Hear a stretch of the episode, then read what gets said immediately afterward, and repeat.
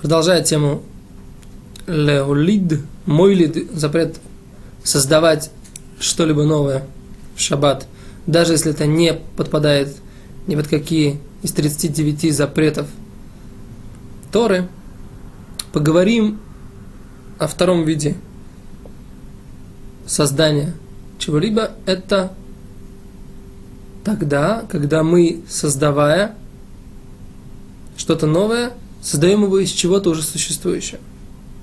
То есть, идеальный пример – это дробить лед.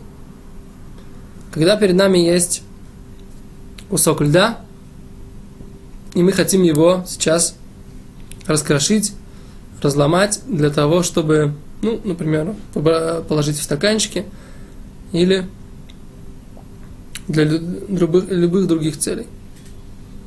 Итак, в этой ситуации мы дробим лед, или, например, мы хотим раздробить лед для того, чтобы получить воду.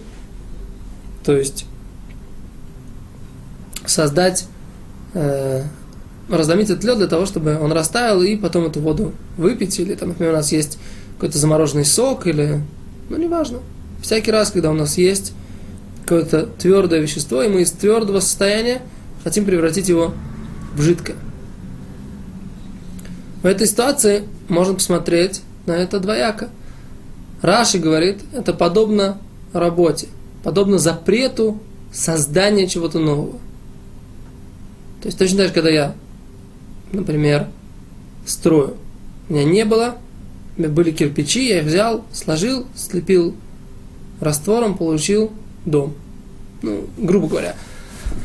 А здесь у меня был твердый лед, я сделал какой-то процесс, получил воду. То есть я создал чего-то, что-то новое. Говорит Раши, это подобно мелаха, подобно какому-то созидательному процессу. Говорит Рамбам, нет. В этой ситуации мы это так не воспринимаем. Это только э, филиал или как бы подпункт запрета использовать какие-либо жидкости, которые нельзя выжимать в шаббат. Например, нельзя выжимать виноградный сок в шаббат. И да, поэтому даже если э, с винограда сок просто потек в шаббат сам по себе, выделился, его пить нельзя. Использовать его нельзя. Почему? Потому что нельзя выжимать сок в шаббат. Мудрецы постановили, мы говорили об этом на наших предыдущих уроках. Говорит Рамбам, из-за этого же нельзя дробить лед. Это как бы продолжение такое вот этого, этого запрета, как бы чтобы люди не, не воспринимали это как, как бы вот эти, эти жидкости можно создавать, эти нельзя, поэтому так Рамов считает.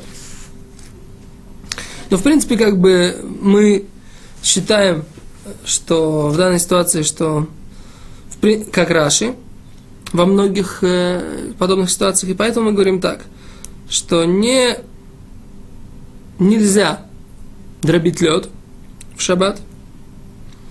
Теперь второй пример, который относится к нам, к, к нашему вопросу, это, например, человек берет и наливает на жирную тарелку горячую воду. То же самое. Твердый жир превращается в жидкость.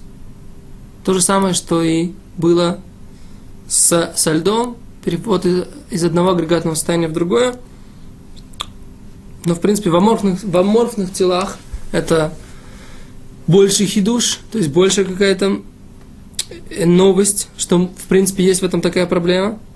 Потому что если мы говорим, что твердо, из твердого тела сделать жидкое, перевести его в другое агрегатное состояние, но мы видим, что мудрецы не пошли за физикой в данном вопросе, а воспринимали как бы любое твердое состояние, несмотря на то, что это аморфное тело или кристалл, все равно состояние, перевод из твердого состояния в жидкость запрещено. Итак, налить на посуду горячую воду будет запрещено в шаббат, если при этом создается, э, если там есть реальное количество жира, которое потом превращается и растапливается.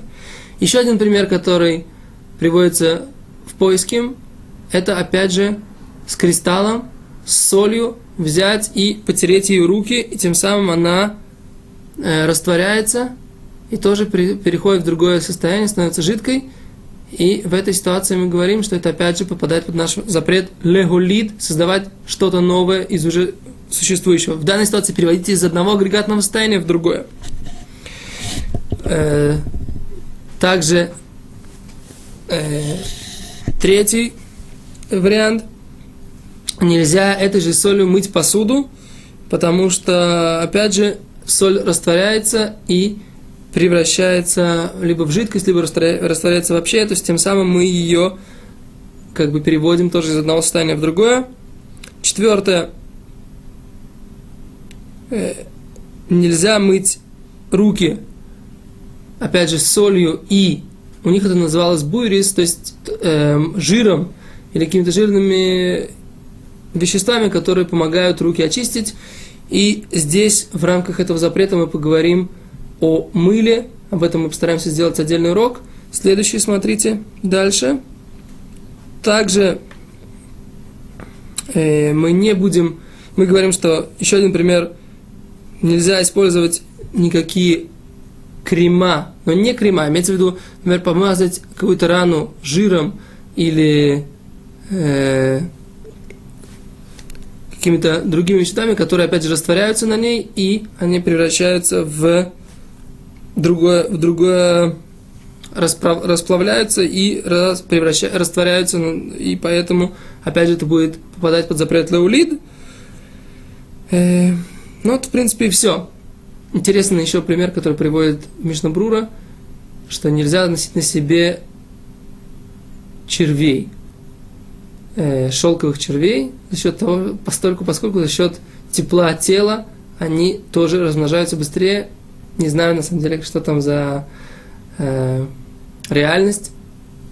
Но интересный пример, и тоже это подпадает под запрет переноса и под запрет э, леолит, то есть э, создавать что-то новое.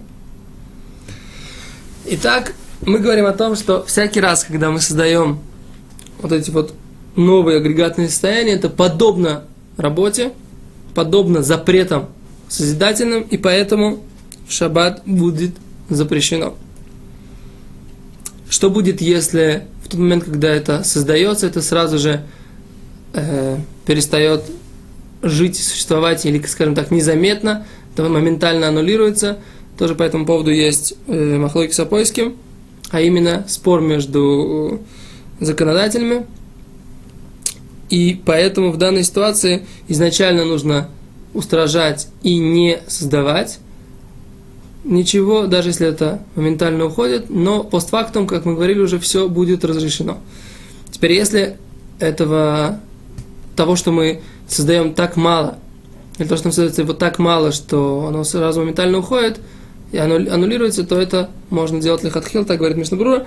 Интересно, что я хочу сказать, дать такой совет, например, если у вас есть э, подлива, которая, в принципе, э, превратилась в э, ну, жир, который превратился вот так, стал таким э, твердым, можно его, в принципе, мне кажется, перемешать со всем, со всем остальным блюдом, поставить разогреваться так, чтобы не нарушить шаббат, это нужно знать, как бы, чтобы не было, чтобы это не было жидкостью, а, например, чтобы это было э, твердым.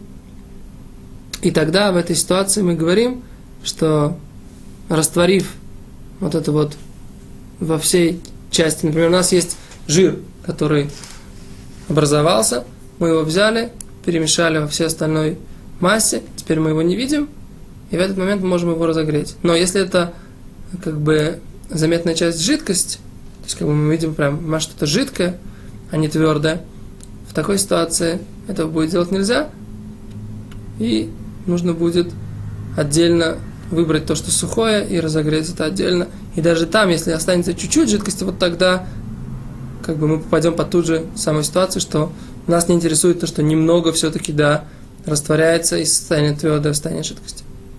Спасибо. До свидания.